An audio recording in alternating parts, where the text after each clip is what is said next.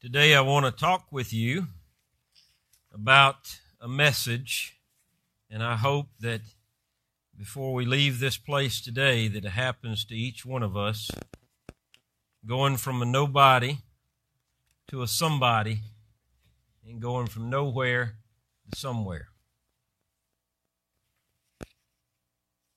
When I became a Christian back on August 16th of 1981, I stood there in the midst of a group of strangers called the church. I was a teenage boy coming from an unlikely home that could support Christianity. And as I stood there on that Thursday night, and I told the pastor that I wanted to know faith in Christ, and I wanted to give my heart to him, the odds of me standing there and that happening was slim to none, based on the foundation or lack thereof that I had up to that point in my life as a teenager and a child. And as I stood there at the end of the service, when the pastor said, "Come forward and greet your new brother in Christ," everybody surrounded me and loved on me, and a very emotional time for me, as for the first time in my life that I felt accepted and I belonged to something other than me. And I heard all sorts of kind words and expressions of love and care, and I heard a lot of unctions coming from people to offer encouragement, and as they did, provided me strength. And then all of a sudden I heard one woman's voice in my ear that says, "I love you." And I quickly turned to see who it was, and because of being surrounded in the group of people, I couldn't identify where that phrase come from. I walked into that church that day as a somebody, and I left that church as a nobody. Now you're saying, "No, that's not what you just said. You said you went into the church as a nobody and you left as a somebody." No, I went into the church as a somebody and I left as a nobody. There's a scripture in Psalm 139, verses 1 through 18, that gives us great indication that God knows everything there is to know about you and me. And there's nothing in my life that God doesn't know, and it's not even a thought before I think it or a hair before I brush it that God doesn't already know. That God knows everything on the inward parts as He knows everything on the outside. And that every one of us in this place, I trust, will understand the importance of going from a somebody to a nobody. Now, your message title says the opposite, Pastor. But when you become a nobody, you will become a somebody. The scripture in John chapter 3, verse 30 says, "He must increase, and I must decrease." And when you and I get to that point to where we understand the decreasedness that must happen in our life and the increasedness that must happen in God's, in our life in relation to God, then we'll realize the flip has just happened. Only by God's grace and by His might that you can poke your chest out and say, "I am now a somebody." In Psalm 139, you'll understand a couple of things, and you'll understand some answers to questions like, when you add up all the moments of your life and the amount of time of your life, and you began to try to define and reflect upon those amounts and time, you'll realize that in that reflection, there are some times in your life it is great, and there are some times in your life that you do not want to repeat. You may feel sometimes like you're a rat in a cage turning a big wheel and just can't get anywhere. Life is a treadmill of some old, same old, same old. You're working hard, but it doesn't feel like you're getting anywhere. You feel underappreciated, you feel overlooked, you're underpaid, and sometimes things are just unnecessary. It seems to me that most of us take the time to reflect more on our struggles than we do our successes, that we focus more on our weakness than we do our strength. We focus more on the I and less on the he. And when we begin to focus more on who God is, we'll focus less upon the I. God has a word for us today in Psalm 139 to show us a different picture of our life, to give us a view from the top, to help us see the meaning of life from another perspective. And so this message is wrapped around four truths that grant to us purpose, that grant to us the realization that God has an investment inside of us. Over the last several days, some of our investments have dwindled. Hang on, it'll come back. But we're talking about beyond that type of investment. God has an investment in us. And so let me talk with you about four truths that give purpose. Number one is this, and you're going to say, this is not profound, but it is. God knows you. So I know that. Yes, you know that, and I know that, but there's still more to understand and know that God knows you and me.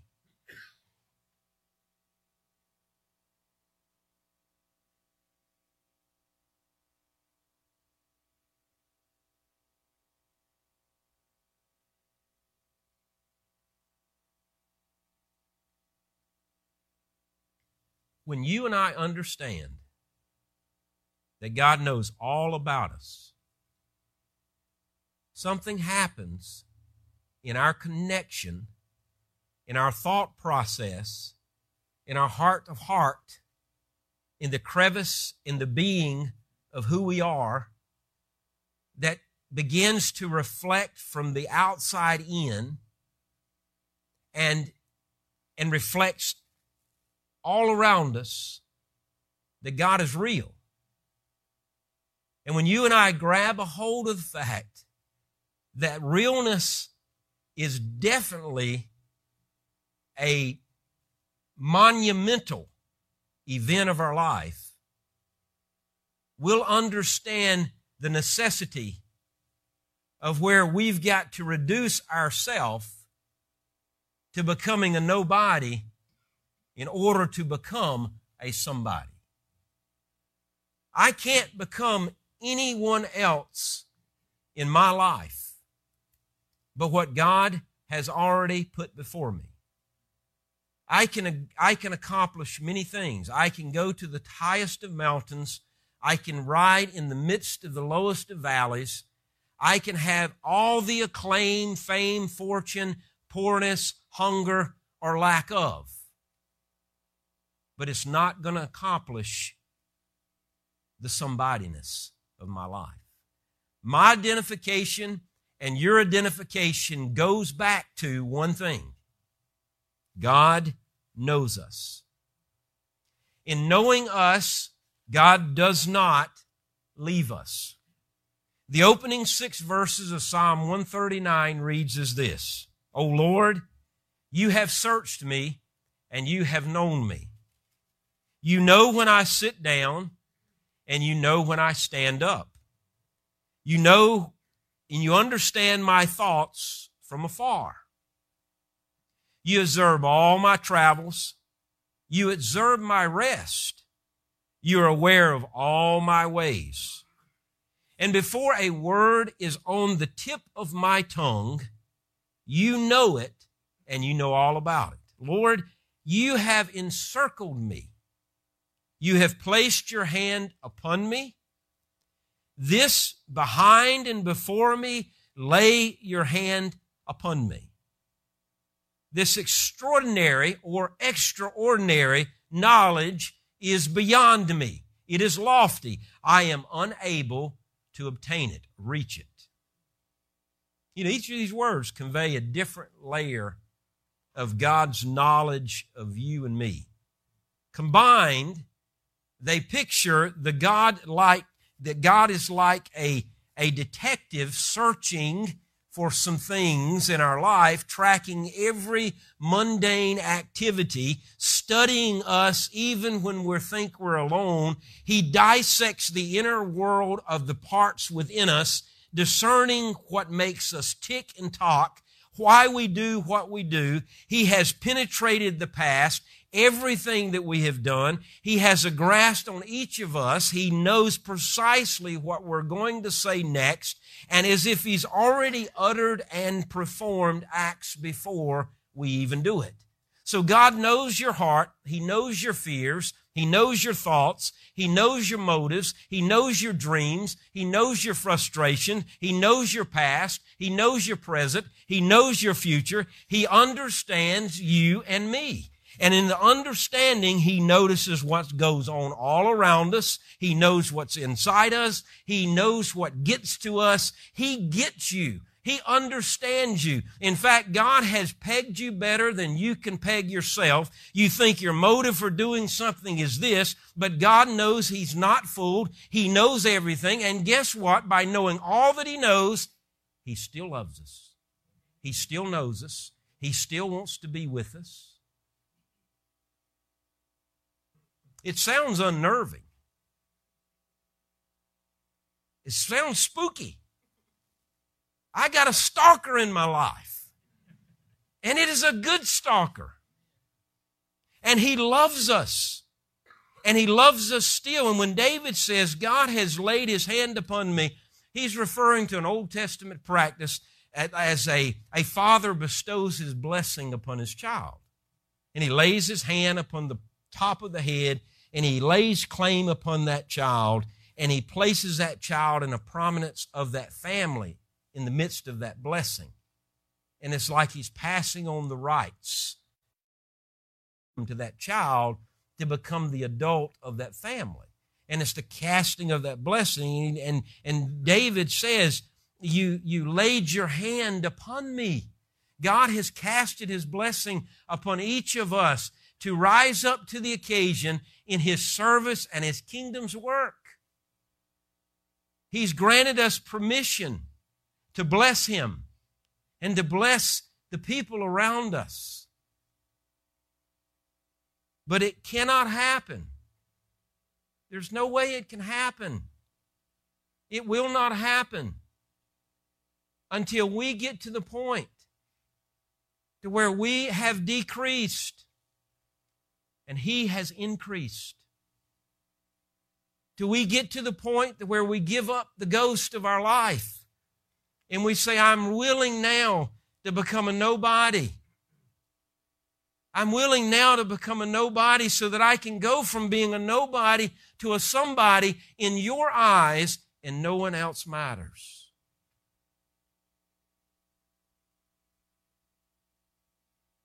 It means that when you fade off from this earth, someone will say, Benji who? It means that you must be willing to say, I don't need the pat on the back. I don't need people to know who I am. All I need them to know is I belong to an everlasting God, the creator of all earth, who's created the uniqueness of who I am, and he lives within me.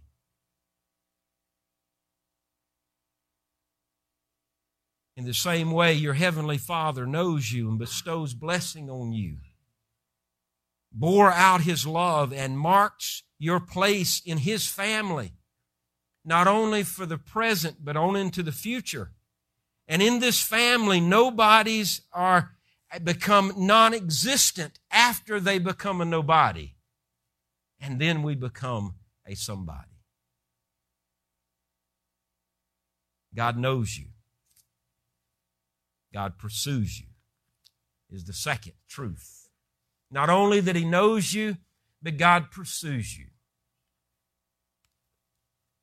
When David affirmed God's thorough knowledge of him, he concluded in verse 6 that this is beyond him.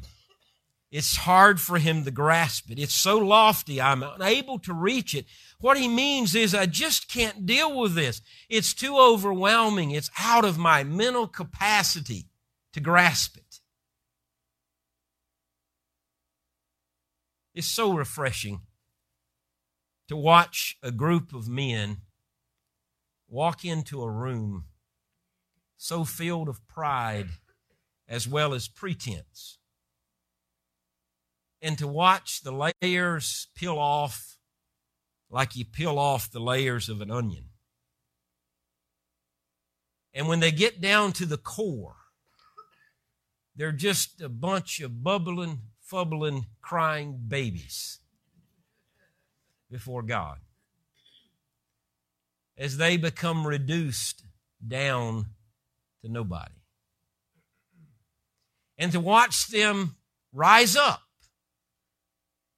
and to stick their chest out and say, I am a somebody now because God knows me and God has been pursuing me and has brought me to this place to recognize the greatness of who He is.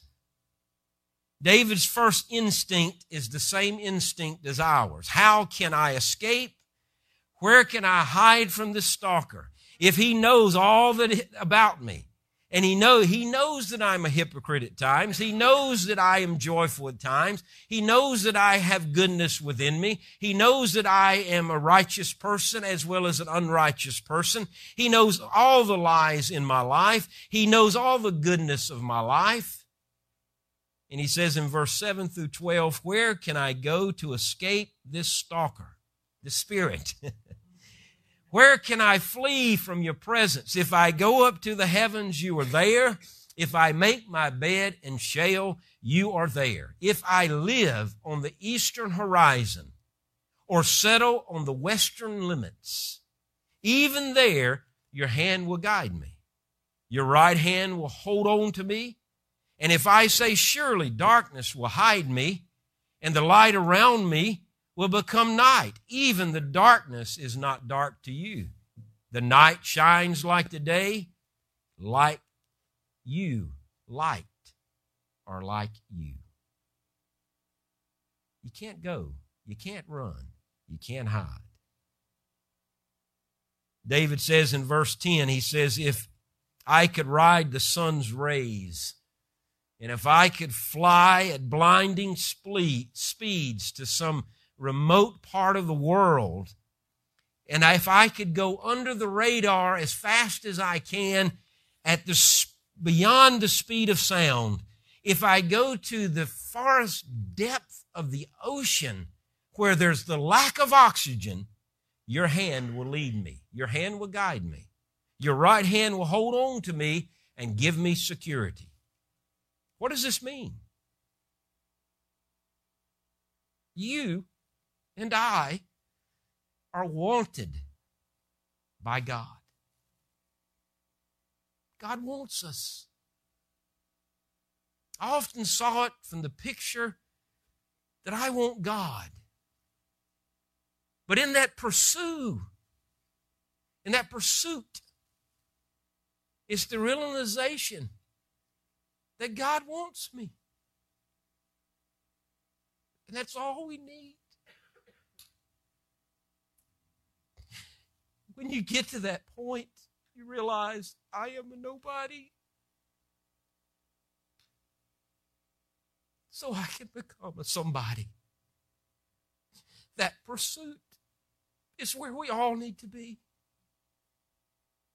And when you and I get to that point of a nobody, that's when we know we are somebody. We are but God's. The security in his hand of guidance is on us. The truth is, God knows you. God knows me. God pursues you, and God pursues me. God has chosen us. He says, dearly beloved, dear children, you are loved. We're told that nothing can separate us from the love of God in Christ Jesus. And when you feel the crushing weight of loneliness at times in our lives and wonder if you and I would be missed if we're gone, remember this. God has a special place for every person.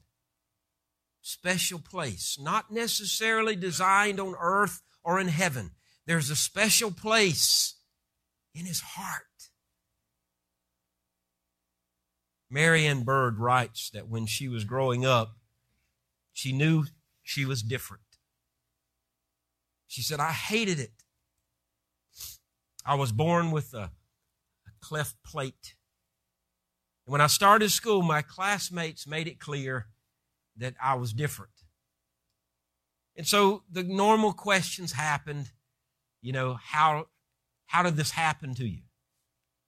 And so through her life as a child, on into, getting into that middle school years, she always found it easier to say that she had a mishap or she had an accident. It was better to let people think I was not born with this, that I had an accident that caused it. It seemed to make her feel as if it was better or it's okay. And she said somehow it seemed, in that acceptability that maybe people could love her if it was an accident instead of her being born different. She said, I had a teacher that was a special teacher. Her name was Mrs. Leonard. And during the time that Ann Bird was in school, and some of you may remember, we used to have those hearing tests. And you go, yeah.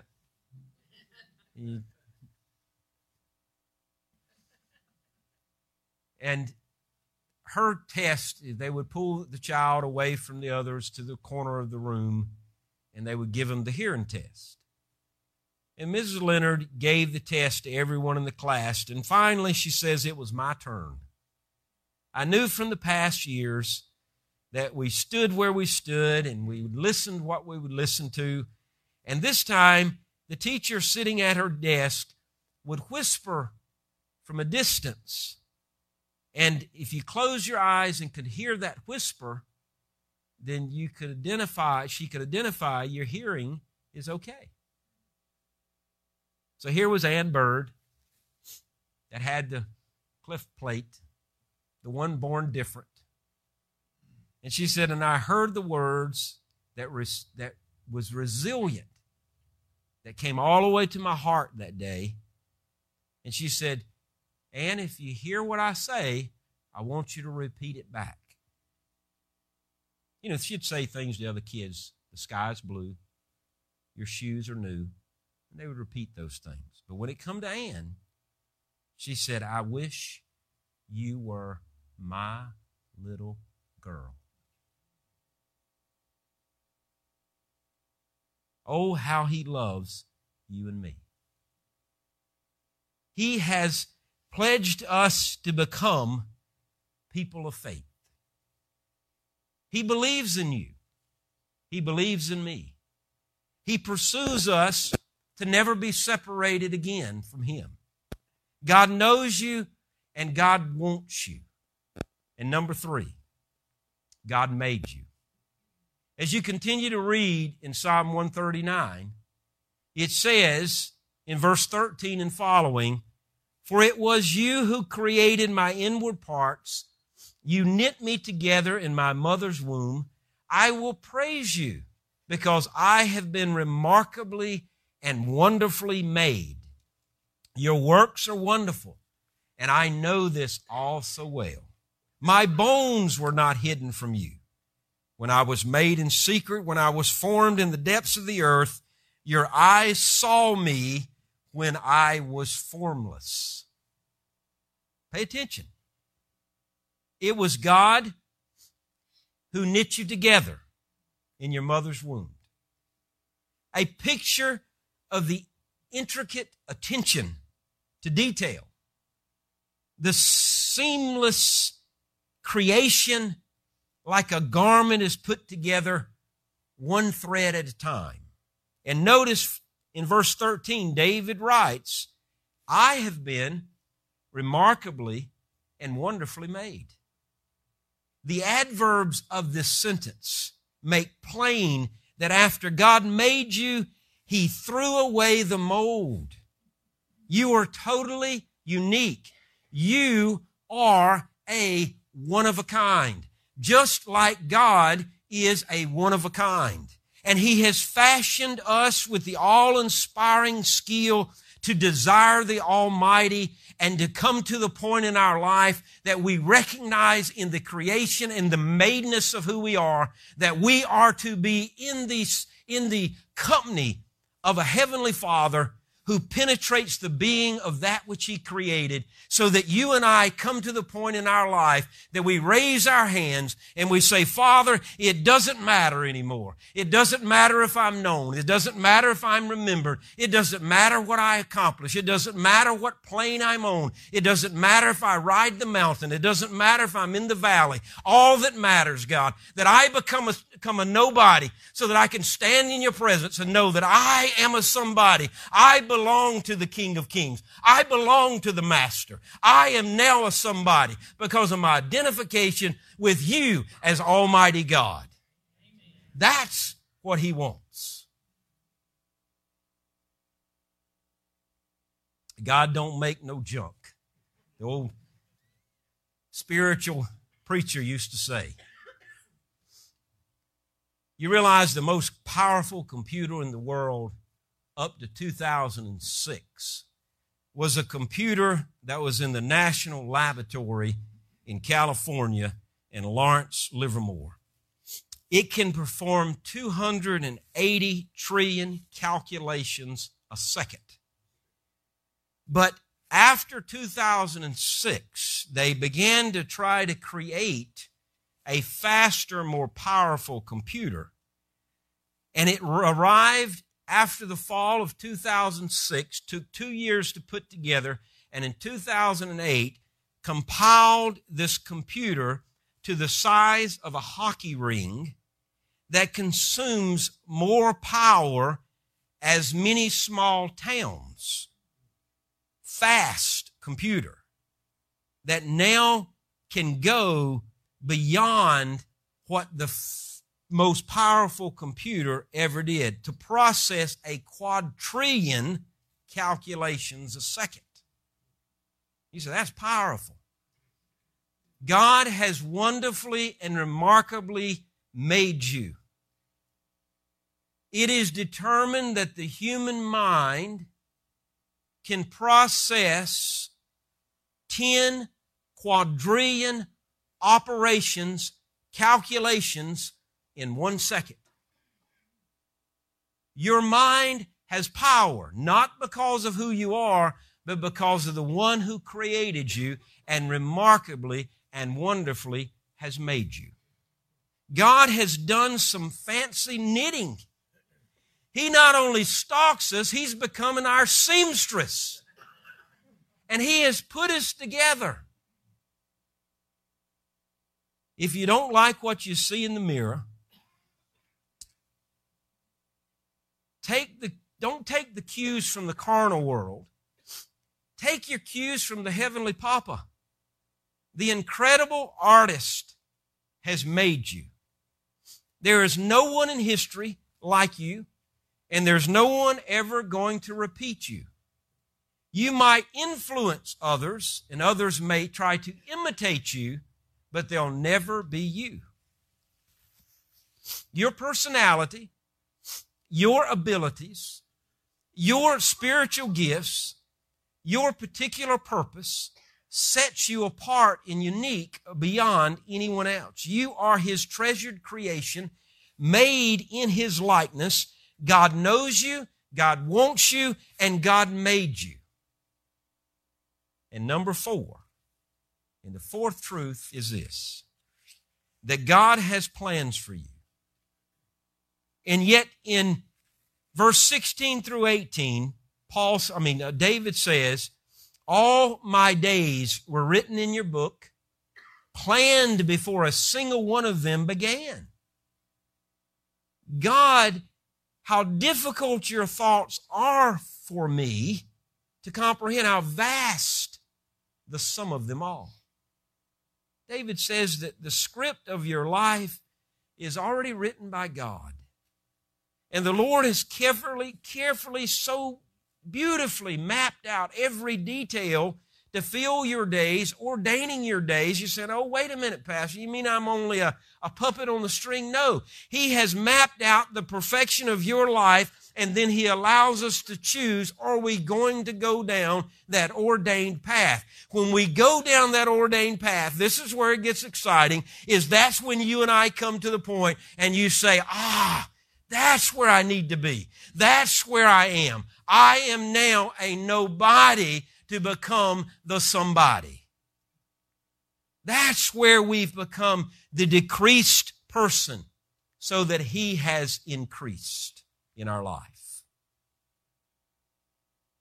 God doesn't just set the plan in motion and look the other way.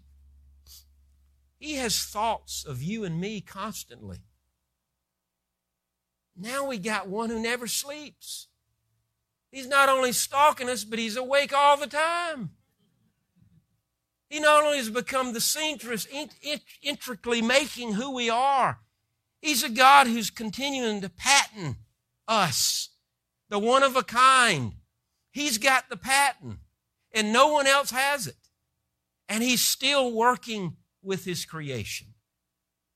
His thoughts are constantly of me.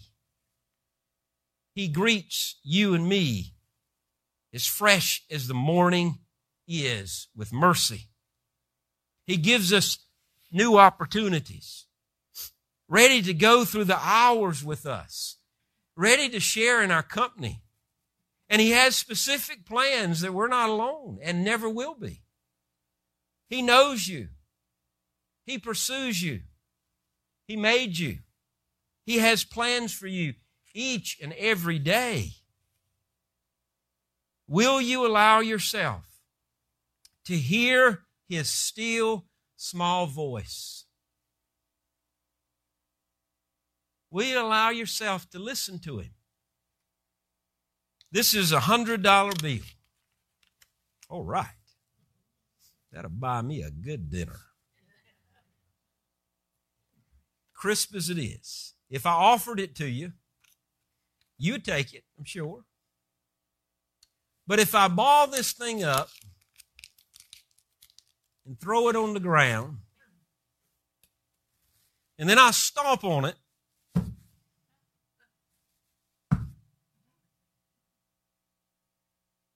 and I offered it to you, would you still take it? Why is that? Because it still has the same value, whether it's straight and crisp or wrinkled or stepped on. It still has value. Sometimes we may feel crisp and we feel fresh. Sometimes we feel as if our world is caved in and we're all crinkled up. Sometimes we feel useless and stepped on. Just know this. You matter to God. Even if your parents never taught you that. Even if the people in your life never resound in your ear that truth. Even if your spouse has rejected you, verbally abused you, emotionally has slapped you, and physically has done things to you. Don't let what another human being define who you are. You are not set on the course to become a somebody. You are set on this course with God to become a nobody. And later, you will become a somebody. Don't draw conclusions about yourself based on anything else. Look higher, because you matter to God so much that He sent His Son to define that moment in time, to seal that agreement and covenant with His blood. You belong to God, you are treasured, and you are forever His. Come to the Father. Lay your cares, lay your life, lay yourself, lay your pride at the altar.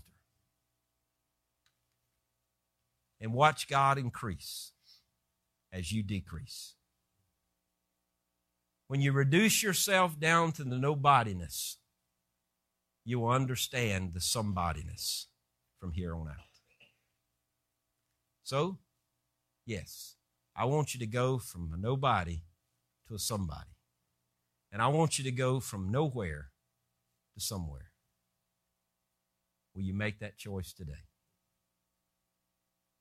Thank you, God, for challenging us in heart, in mind, in soul, in spirit. Thank you for being God. Thank you for revealing your everlasting character. Thank you for being our Creator. Thank you for being our Master, our Guide, our Strength.